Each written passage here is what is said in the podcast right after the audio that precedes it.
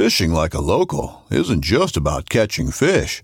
It's about connecting with the environment and the people who call it home.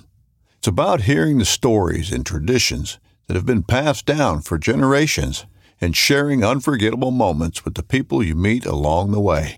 Fishing like a local is having an experience that stays with you forever. And with Fishing Booker, you can experience it too, no matter where you are. Discover your next adventure on Fishing Booker. This upcoming concert season will be all about the boots, and Tecovas is your stop for the best in Western style. Tecovas has seasonal and limited edition offerings this spring and summer, including men's and women's boots, apparel, hats, bags, and more. All Tecovas boots are made by hand in a time honored tradition with timeless styles that are always on trend. And Tecovas has first wear comfort with little to no break in period. It's hard to find this level of comfort paired with this level of style. Stop by your local Tecova store, have a complimentary drink or two, that's WCB style, and shop new styles. The smell of fresh leather and friendly staff are at your service. Many stores even have leather custom branding to make your boots truly personalized. And with regular live music and events, there's no in store experience like it. If you can't make it into a store, just visit tecovas.com. That's T E C O V A S.com. They offer free shipping on all boots, as well as free returns and exchanges, and ship right to your door. Go to tecovas.com and find your new favorite pair of boots today. What's going on, y'all? It's your host, Will, coming back for a new episode of the HuntStand podcast. And specifically, this is the final episode to season two. And before we get started, we just want to wish all of y'all a happy new year and hope that you had a very Merry Christmas and happy holidays with family and friends. On this week's episode, we are going to be getting on Tony Schoonen, who is the CEO of the Boone and Crockett Club. Now, when a lot of y'all hear Boone and Crockett, BNC, or you hear Booner, all that stuff, you automatically think score, which that's what the Boone and Crockett Club does, but they do a lot more. And so I'm not going to get into that too much. I'm going to let Tony explain that as we get him on here and talk everything Boone and Crockett Club.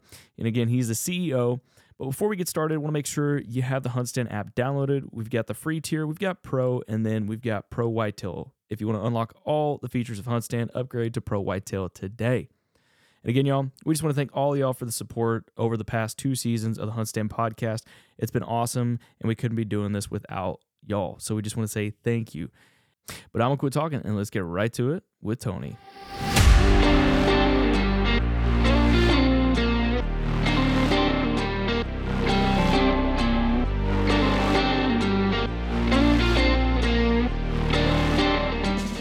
Well, Tony, welcome to the HuntStand podcast.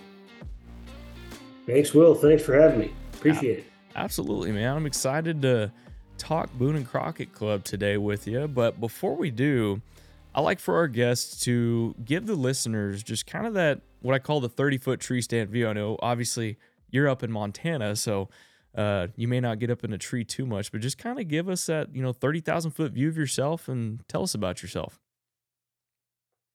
Uh, well, um, I uh, have been in the outdoor space for close to 30 years. I started out uh, with a video production company called Storywood Productions. Okay.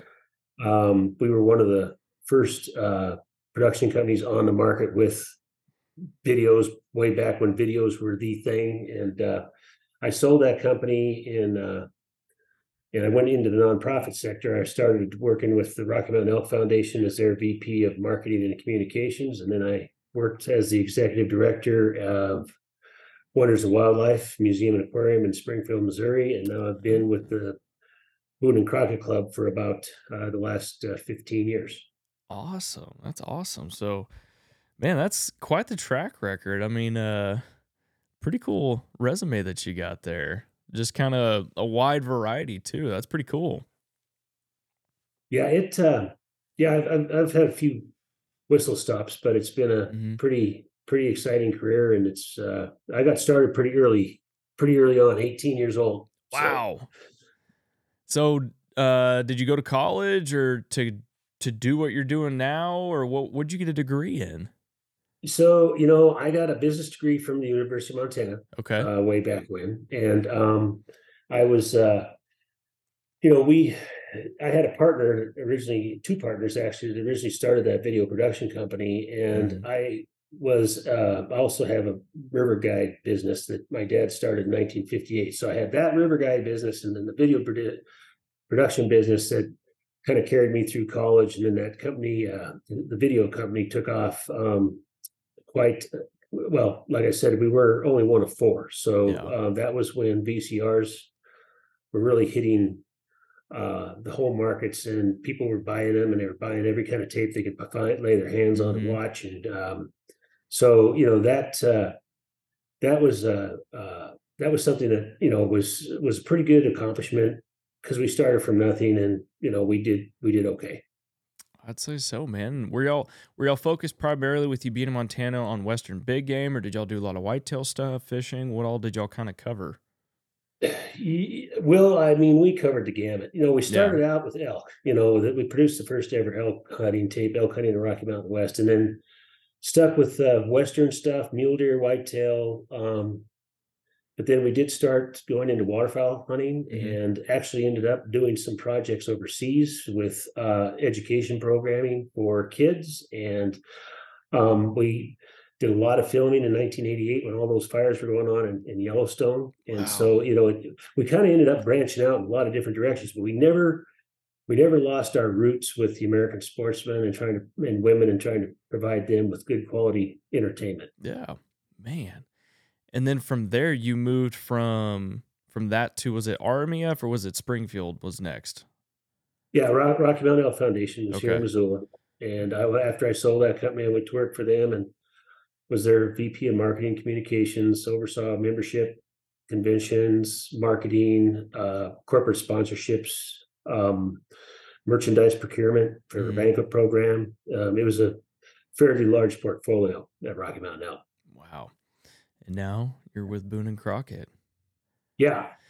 Yeah, and that's been a really exciting organization. I, you know, it's an old organization. Um, we we were founded in uh, 1887 by Theodore Roosevelt and George Bird Grinnell and um, several other folks that were sportsmen. Mhm. And uh, and, the, and, the, and the beginning is is kind of interesting because um, Theodore Roosevelt lost his wife and his mom on the same day in 1883, and so he went out west. He had two uh, ranches uh, in uh, in and around Medora, North Dakota, Okay. and he was pretty uh, pretty busted up emotionally. And but when he was out there, he rode around and he was looking actually to shoot a buffalo, and he couldn't find one. But he rode around um, the uh, you know Montana, Idaho, uh, Wyoming, the Dakotas, and he saw a lot of things that didn't make him happy. You know, Mhm.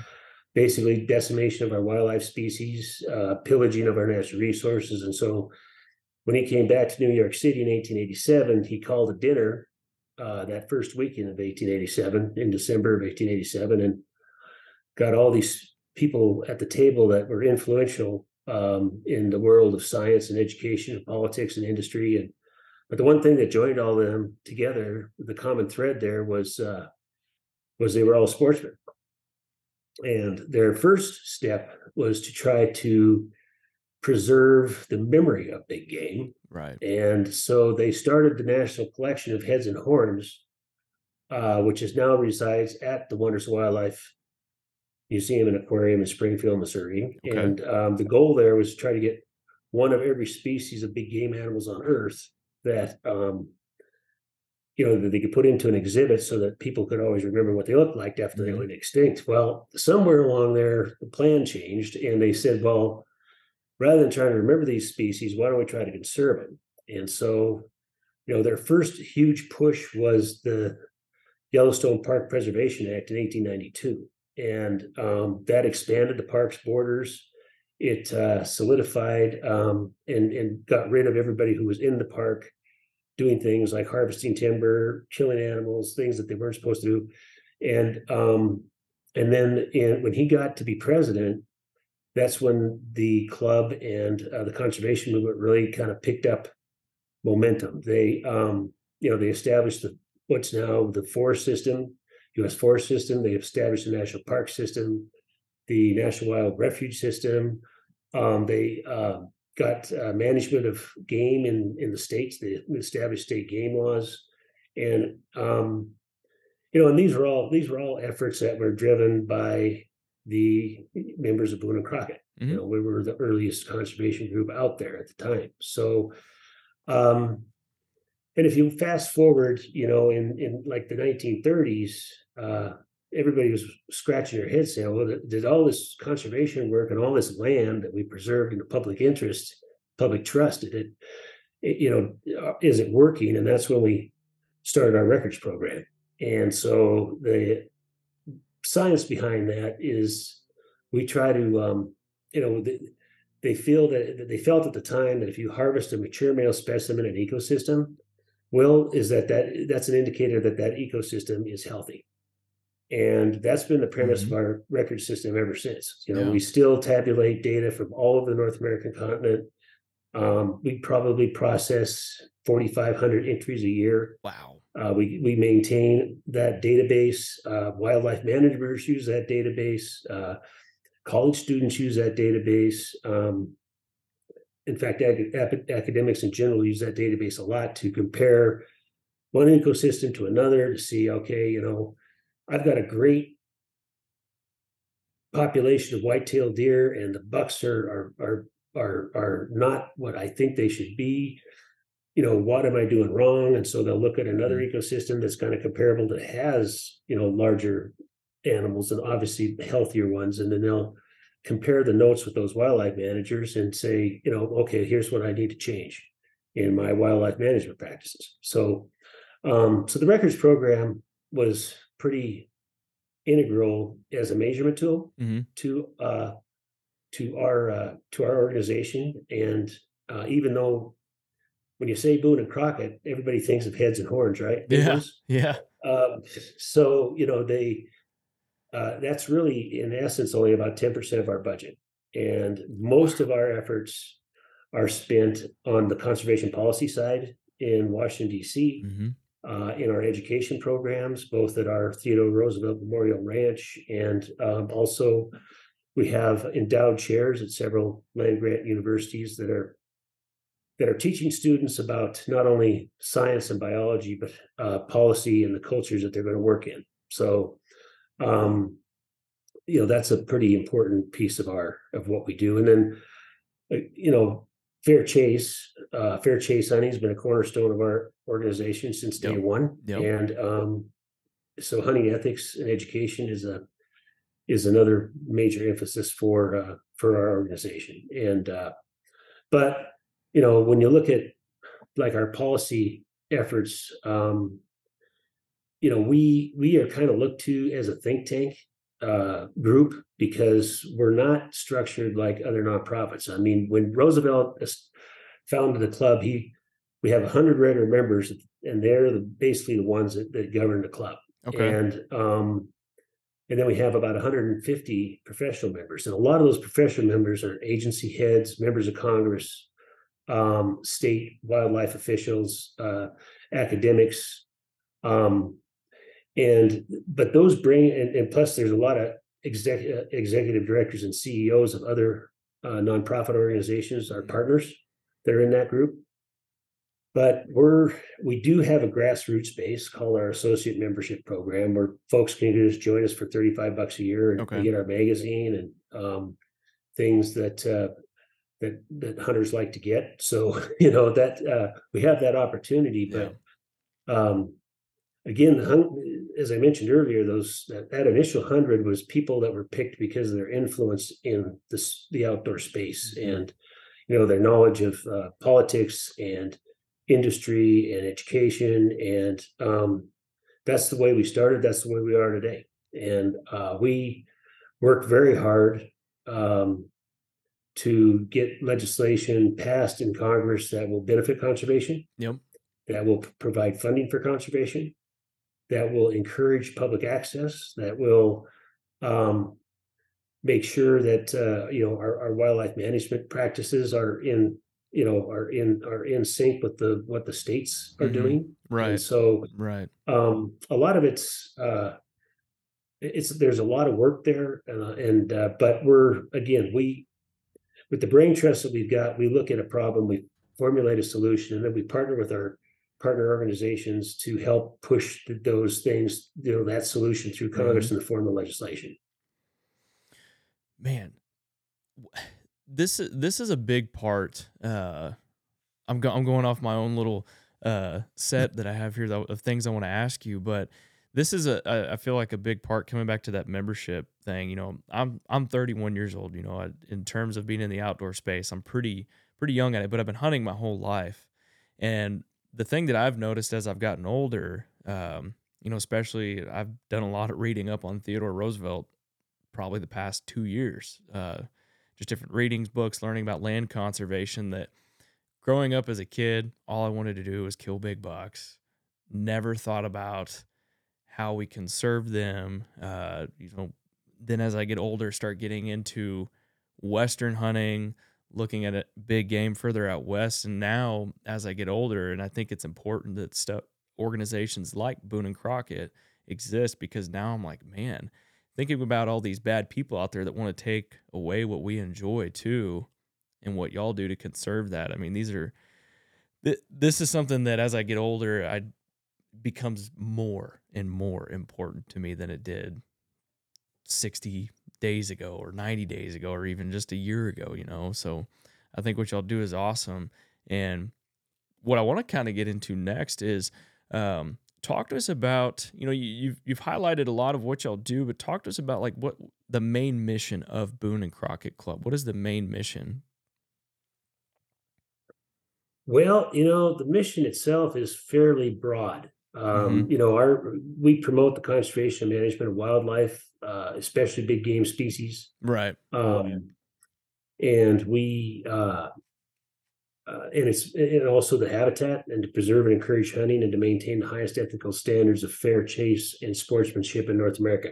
That is our mission. right But there's a lot of uh, and it's broad. Like I said, it's broad and all encompassing. But there's a lot of subsets of that, right? So Yes. the three stools of our mission are are are policy, research, and education. And so, um, you know, we do a lot of, again, research for identifying solutions to issues that face our outdoor community, our wildlife and wild places, trying to come up with things that, um, ways to fix those. Mhm. And uh, it's, so, you know, when you talk about big game, um, and you talk about, let's, you know, mule deer or elk or sheep, right you know, and they have migration corridors that um, that these animals travel through. So when you're when you work on on big game species, it impacts non game species and birds as well and Right. wetlands, and because it's all habitat that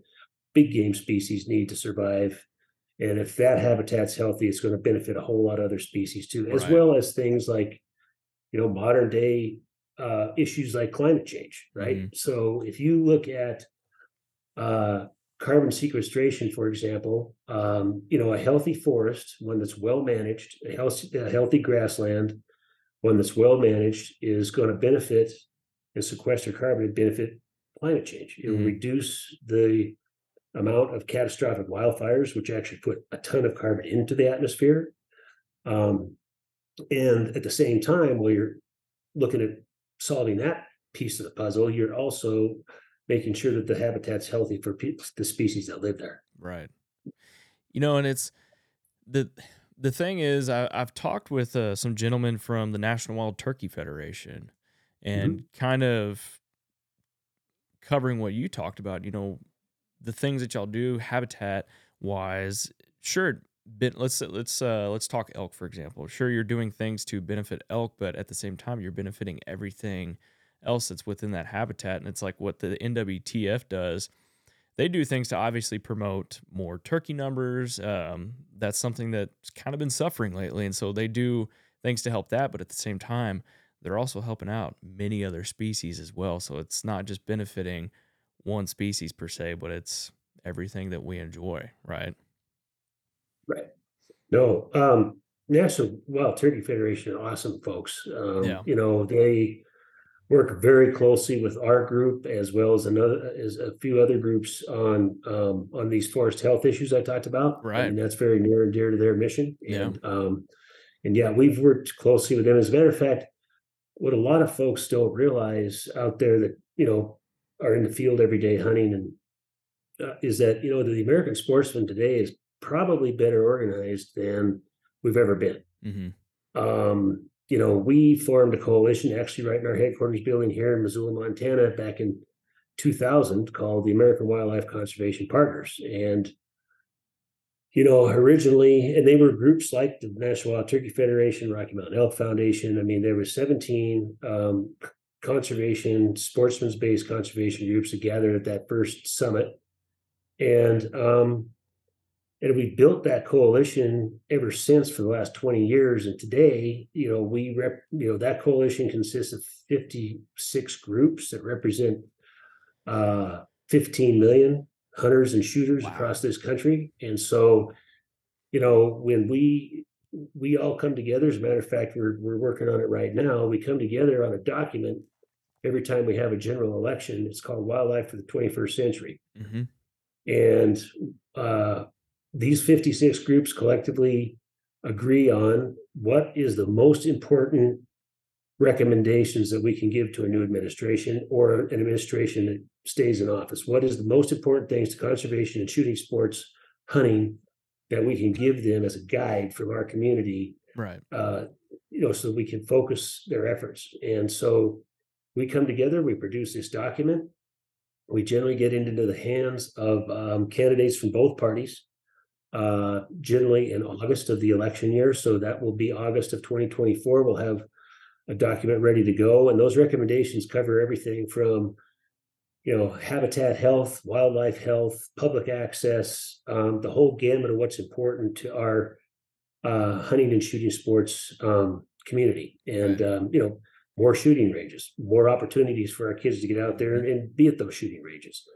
Um, you know, th- these are all recommendations, and there's generally about ten to twelve. of them. We try to keep it as simple as possible. Right. So, because he's got a whole lot of other things to worry about, right? Mhm. Whoever the, gets into those offices, you know, they've got education stuff to worry about, and economy stuff to worry about, and stock Mhm. market stuff. So, you know, from our community, even though we kind of represent uh, the folks who are doing what we can to conserve our natural resources, which is one of the greatest national treasures that we have in this nation. Um, our voice is is not the is is we still have a, a voice, and and it's important that that that I think our our hunters and anglers out there know that, and um and also and also our shooting sports folks that you know they we've got we've got organization we got organization at the top levels of the of all these different groups that are pushing for a common thing Yeah. that will benefit our community Absolutely. I mean, y'all y'all are essentially the the megaphone for men and women and kids like myself. right That's Right. that's Yeah, exactly what y'all do. and it, and it's worked i mean I, i'll be honest you know we uh you know we, we we've come together on a number of issues that have popped up you know in the last two to four years that um you know we literally changed the direction of that dialogue because of who we were what we knew and how many people we, re- we represented and again when i say we i'm talking this awcp coalition that is Mhm. you know millions of hunters and shooters That's the thing. Yeah, it's not just not just a small section of us. It's it's all of us. So that's Right. Uh, for I get, I just have to say thank you for helping uh protect that. You know, essentially, so we can enjoy and go and get uh get some elk like that that are behind me. So, uh, what I want to go into next, you know, since 1887, uh, maybe we can talk more of a modern scope per se rather than maybe early 19s or mid 1900s but what would you say are some of the key achievements that boone and crockett club has uh, done since since that time maybe more modern just for the sake of this conversation Well, you know, we have been involved with a number of acts that have been passed. Um, you know, recently, uh, you know, and again, when I say we, you know, Boone and Crockett, this this unit that, that we have in this in our community with all these other groups is really what moves the needle for conservation. Right. If you didn't have these other groups coming together with a singular voice, you know, we wouldn't be as successful. But we we had a huge voice in the Great American Outdoors Act that passed in 2020 that pumped a lot of money into conservation, authorized and um, funded the Land and Water Conservation Fund. Um, and you know, we had the Inflation Reduction Act, which put more money out there and Yeah. into the uh, into our federal agencies like USDA and Department of Interior, you know, to try to get money out there on the ground doing good and worthwhile conservation work. Uh, the Bipartisan Infrastructure Act was another um, that another item that uh, or another act that was passed with uh, community a lot of community effort that again generating more more funding. Um, and so you know those are you know um, uh, those are three that uh, that we have done just in the last three or four years. And um, the American Enhancement Act's another one. Uh, we've got we had a bill that passed that that provided uh, states with um, money to build more shooting ranges. Um, So you know these are all things that help perpetuate uh, our hunting heritage, our Mhm. outdoor uh, heritage, um, and what hunters do for land and wildlife. You know, not only does it benefit you know species besides big game, but it also benefits people. You know, we you know we have um, you know the land that we help preserve and the habitat that we and the and the and the uh, wildlife that we help protect um, is enjoyed by the general public.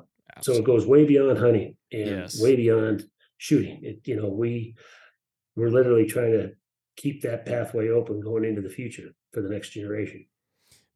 You've got to, and I, I think that's an important thing, a big thing. You know, like I told you, you know, just within the past few years of my life, just uh, reading up and understanding more of how we have these lands and everything. It's huge, and I think that's important for um, essentially fostering that growth of you know not even just the hunting community. Like there's other types of sports and recreation that enjoy all the different lands and resources that are available, and that's where I kind of want to um, go into. You you spoke on it earlier. Is the fair chase?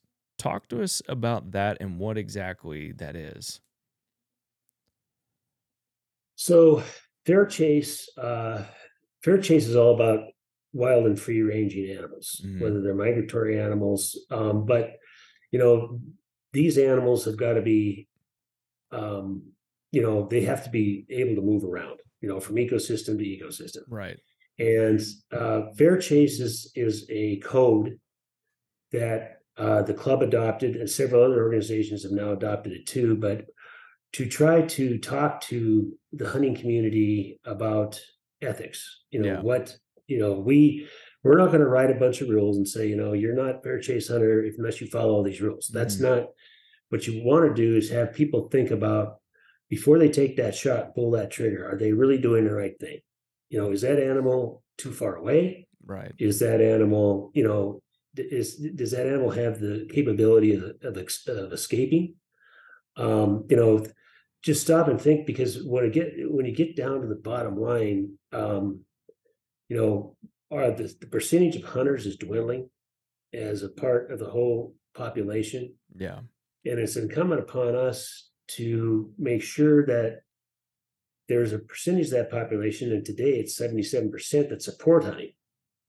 Uh, they may not hunt, but they support hunting. hmm And in order to maintain our hunting heritage, we, we've got to make sure that we keep our public perception, um, you know, front and center. That we yes, we are ethical hunters, and fair chase is a huge component of that. So my advice, my encouragement to folks that are listening to your podcast, Will, is to you know when you're out in the field, think about these things. Say, okay, would this is this something that I am going to put on Facebook?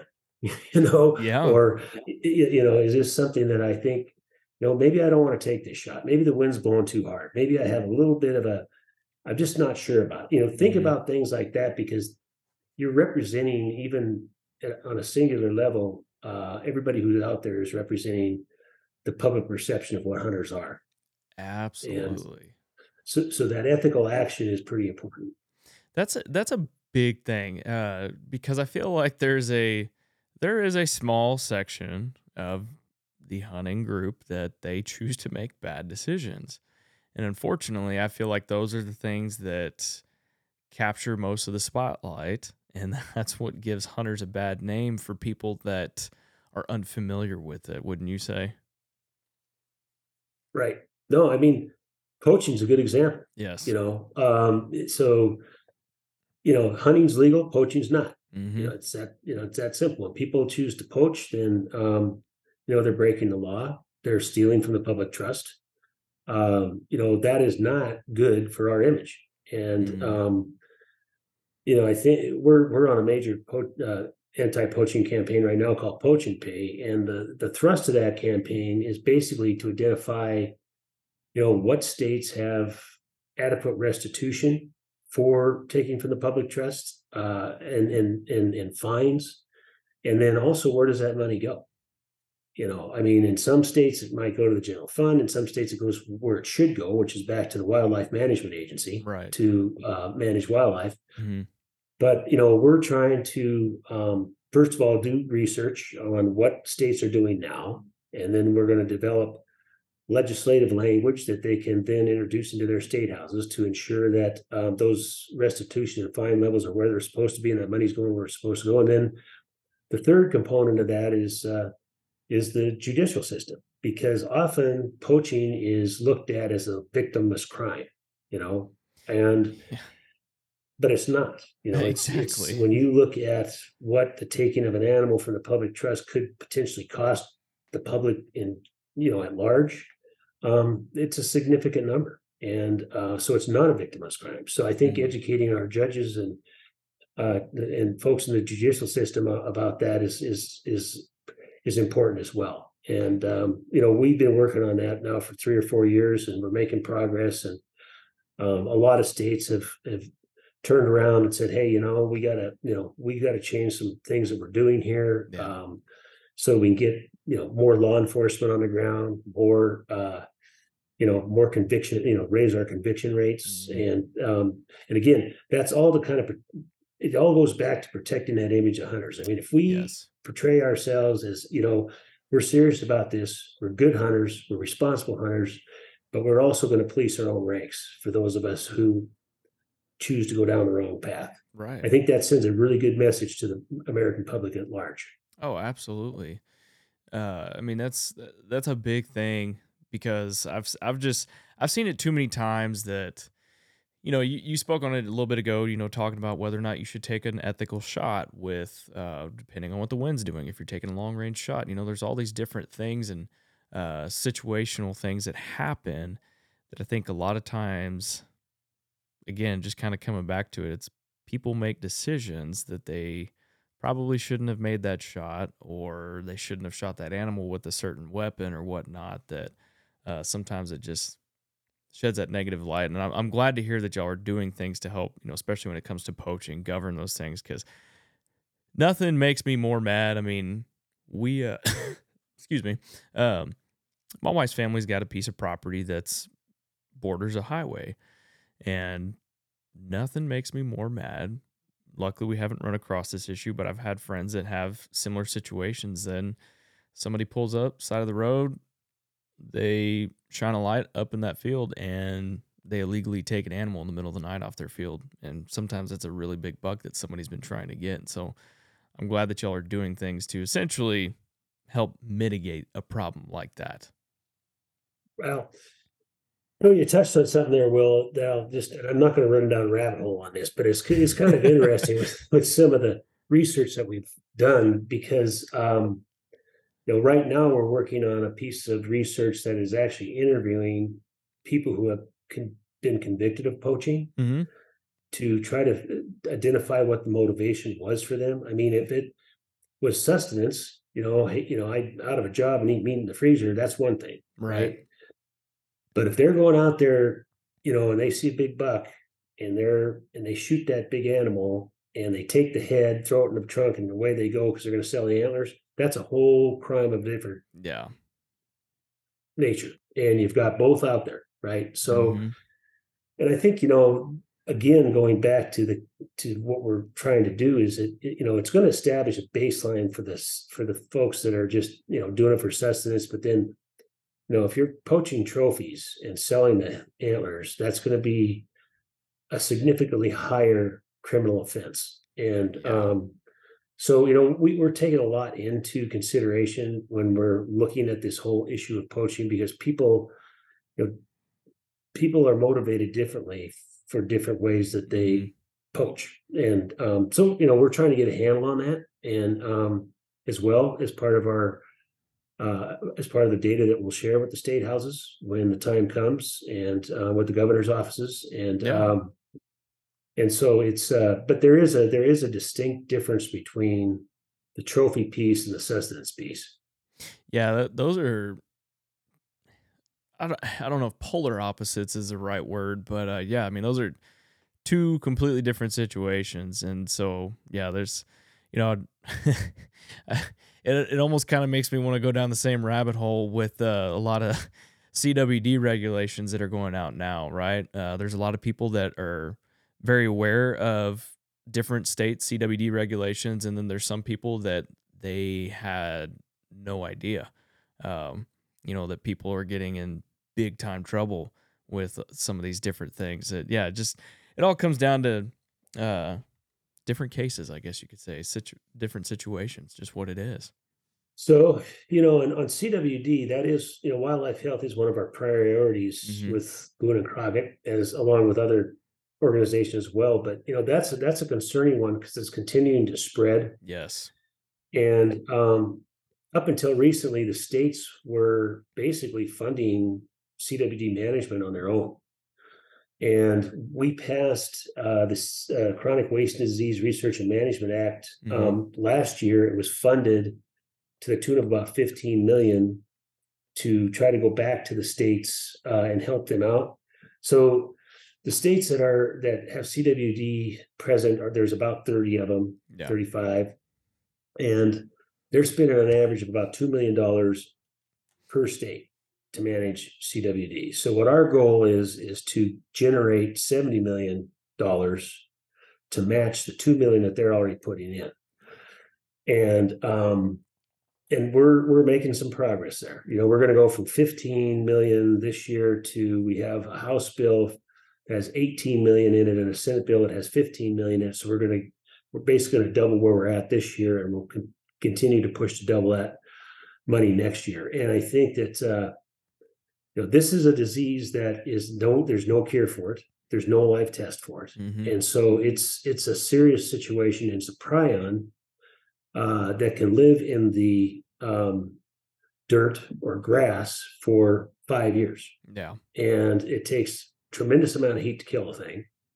And so, and what's interesting is you can have one animal transmit that prion to another animal, and it may not manifest itself for years. It could live in that animal for, you know, three, four, or five years before it all of a sudden decided it's going to manifest itself and take that animal's life. Right. Um, I just saw in the news this morning that they found the first confirmed uh, CWD animal that died in Yellowstone National Park near Really. Yellowstone Lake. So you know we're not. We have got to stay ahead of this problem, Thousand and the only way to do it is is get more money to look, get to our state agencies uh, to uh, to enable them to to to manage it and uh, manage the spread. So um, you know there is work going on there that uh, that you know we're moving along. It's not quite as quick as we would like to see it move along, but um, but it's important work. And I and we're also pumping money into um, the research Mhm. on CWD for a live test.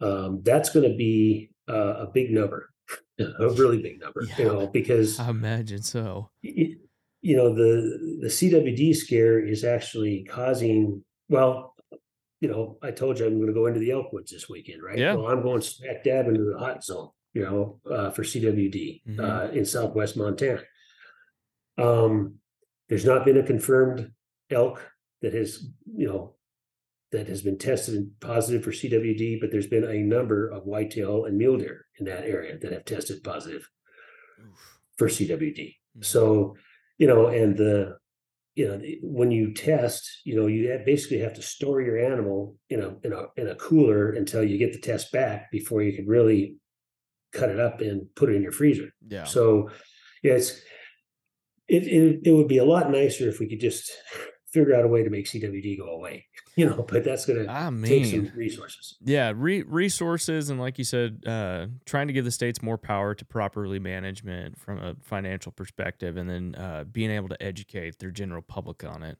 because it's it's it's been around for a while, but it's uh, I feel like it's a, a fairly new concept to a lot of hunters that maybe haven't dealt with it yet. So I think I think it's important to educate people on it. And just you know, just for your listeners' benefit, if they're interested, they can go to the Chronic Wasting Disease um, Alliance Mhm. website and CWD Alliance, uh, and it and it has all the information on a state by state basis about regulations and, and and things like that. That um, that's that would be in, it, helpful for hunters to know, especially if they're shooting an animal in one state that's CWD positive and transporting it to a state that's not Exactly. Positive. Yes. You know, and so th- th- those rules and regulations are basically consolidated in one spot that's easy access for folks to look at and and know what they should and shouldn't be doing. thousand percent because you don't want to don't ever want to find yourself in a sticky situation so other than uh cwd and and things with poaching what are some other uh partnerships initiatives or any kind of projects that y- y'all are working on that are kind of in that same realm of uh more in the interest of the hunter Um, so I mentioned one of our priorities was forest health Mhm. and habitat health. Um, we are really working hard to uh, reverse a Ninth Circuit Court decision called the Cottonwood decision that was made by the Ninth Circuit Court in 2015. And um, at the time, Obama's uh, President Obama's Department of Justice asked the Supreme Court to review that ruling. But what that ruling did was if you have a uh, a project on a national forest, and you may have 150 projects on this national forest, but if you have a project that's that's contested on that on, in in that national forest, that means it shuts down all 149 other projects, and and you have to go back to the drawing board, and it's a really we're trying to reverse that decision because what what will happen if we can do that is we'll be able to get you know every national forest in the ninth district to start being able to be you know active forest management prescribe burns thinning. And what that uh, what happens when you're able to do that then that opens up the area for um so seral vegetation to start growing and that's Mhm. what benefits elk deer and so you'll provide more habitat for elk and deer more hunting opportunity for those animals. And so while it sounds like more of a scientific forest issue it's really it boils right down to um you know improving habitat for big game. And being able to manage our forests in the western states like we should be like we are supposed to. On the flip side of that a well-managed forest as i mentioned before will sequester carbon so there's an impact to climate uh, well-managed forest will make sure that we'll, we'll cut way back on catastrophic wildfires, Yep. which would you know destroys public property, private property. Um, you know we've seen what's happened in states like Colorado, um, in California, hmm and so you know those well-managed a well-managed forest can really bring a lot of benefit to the public.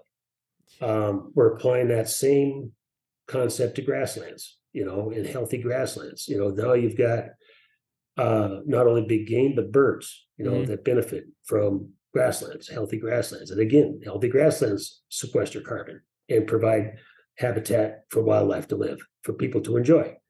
So, um, you know, there's and there's a and I'm mentioning those two issues, Will, because there's a lot of different pieces of legislation that impact those two issues. You know, we've got uh, pieces of the farm bill that are going to be addressing that. We have standalone legislation that addresses those issues. Um, we have companion bills hmm and so, you know, when you look at how you get something done in Congress, it's great to try to do more than just one approach because a lot of times, you know, if you have something that dies on the floor over here, dies in committee over here, it's still a part of something else that might make it through that committee. Yeah. And so it's um, you know, it's it's a multi-faceted approach. So those are two issues: rangeland health, forest Mhm. health, that uh, that are direct benefit to hunters, and um, and anybody who enjoys the great outdoors. Um, you know, they, uh, you know, we have a number of people that um, are interested in things like um, the Endangered Species Act. Mhm. Um, you know, we do. You know, we're in Montana. You know, Wyoming, Idaho. You know, we're we are the epicenter of wolves and um, and wolf management. You know, we're you know we've got two populations of grizzly bears, one in the Yellowstone, one in the Northern Continental Divide, and you know they're running all over the place. And you know we, you know, it's important that the states uh, not only have the ability to manage these species, but take management of those species, you know, and do it responsibly. Mhm. And so, um, you know, so endangered species is is high on our list. Not only because the here's the thing: if you look at legislation like Recovering America's Wildlife Act, um, it's important that that money is intended to keep species off the list. And there's a lot of issues that can bind up hunting opportunities if you have an endangered species and they close down the area. So, um, you know, getting money to states to keep species off the list is is as important to as as getting is taking species that are on the list and providing an exit strategy for them to be off the list, if that makes any sense. No, it does. It does. Uh, yeah, speaking on that wolf and grizzly thing, I know that's that's a hot button thing right now out west, big time, big time. Um, well, man, I I know we're getting short on time here, and so for some of the listeners out there that they've been listening to what we've been saying, and they may be empowered to want to help out what can those folks do or where can they go to get involved become a i think you said associate member of the boone and crockett club Right. how can they do all that Well, I'll, I'll tell you this, Will. I mean, we'd love to have them be a, join the Boone and Crockett family, right? You know, if they want to join, they can go to our website. They can read about everything that we do. Um, they can look at all of our position statements that impact hunting and shooting sports. Um, you know, for thirty-five dollars a year, they can join our group. And if if what they see there doesn't really, you know, move them, then you know, find a group out there that does. You know, I Mhm. mean, if you like elk, join Rocky Mountain Elk Foundation. Yeah. If you like ducks, join Ducks Unlimited. If you like, because I tell you what, that participation with the, any of those NGOs is going to help the overall conservation movement. In addition to buying hunting licenses and paying excise, and, and our manufacturers that pay excise taxes Yep. on firearms and ammunition, you know, it uh, every little bit helps, and every little and every, and and um, everybody that gets engaged is going to be helpful. So um, we hope you want to engage with us, or maybe us and several of these other groups that may interest um, you. But I think um, just getting involved is really important, and uh, and that's a great way to do it. big time because uh, i think everything that we've talked about today has been really big and helped uh, bring some enlightenment to what boone and crockett club is because uh, a lot of people just think that y'all are just a scoring antlers group They do, and we score a lot of them. It's good. Y'all do, but there's there's a lot more to it than uh, just numbers that get put up by antlers. There's there's a lot of conservation work. So uh, I re- you, you kind of got to do the conservation work to get those antlers out on the ground. exactly yeah get get some get some like this that are behind me so people can get more of those. So Yep. they may not be record book animals, but they are they are here in my house for me. So Everyone's got a memory well, right? abs- yes, In fact, sometimes you go out and you don't get anything, you know, but that's still a memory. You know, it's all about being out, being out there and enjoying friends and family. And um, you know, if you really, if you harvest an animal, regardless of what the size is, that's Mhm. just a added plus. yeah, that's that's just the icing on the cake. I've been saying that since I began my elk hunting journey back in 2019 was hey, we're out here to enjoy what is here. If we see animals, that's great. Putting one in the freezer, that's even better. And of course, a set of awesome antlers. That's that's the icing on the cake. So Well, Tony, I really appreciate your time today and just helping to talk about Boone and Crockett Club, conservation work, things that y'all are doing with government agencies, and and everything else that y'all do. So I just appreciate your time today. Thanks, Will. I appreciate you having me, and um, anything I can do to help you guys out out there in the field, just uh, give us a holler. That sounds good. Heck, maybe we'll share some time in the Elkwoods sometime. There you go. I would I would like that for sure. Same here. All right, y'all. There you go. Hopefully, after hearing this podcast, you've learned a little bit more about the Boone and Crockett Club, and maybe not just going to associate scoring your deer from now on, or scoring those booner bucks and all that good stuff, which is fun. But again, y'all, if you're interested in becoming a member of the Boone and Crockett Club, I will have that down in the podcast notes below. And again, y'all, we just want to thank y'all for tuning in to this week's episode of HuntStand Podcast, wrapping up season two. And the next time you hear from me, we'll be getting into season three. Thanks again, y'all, and we'll see you on the next one.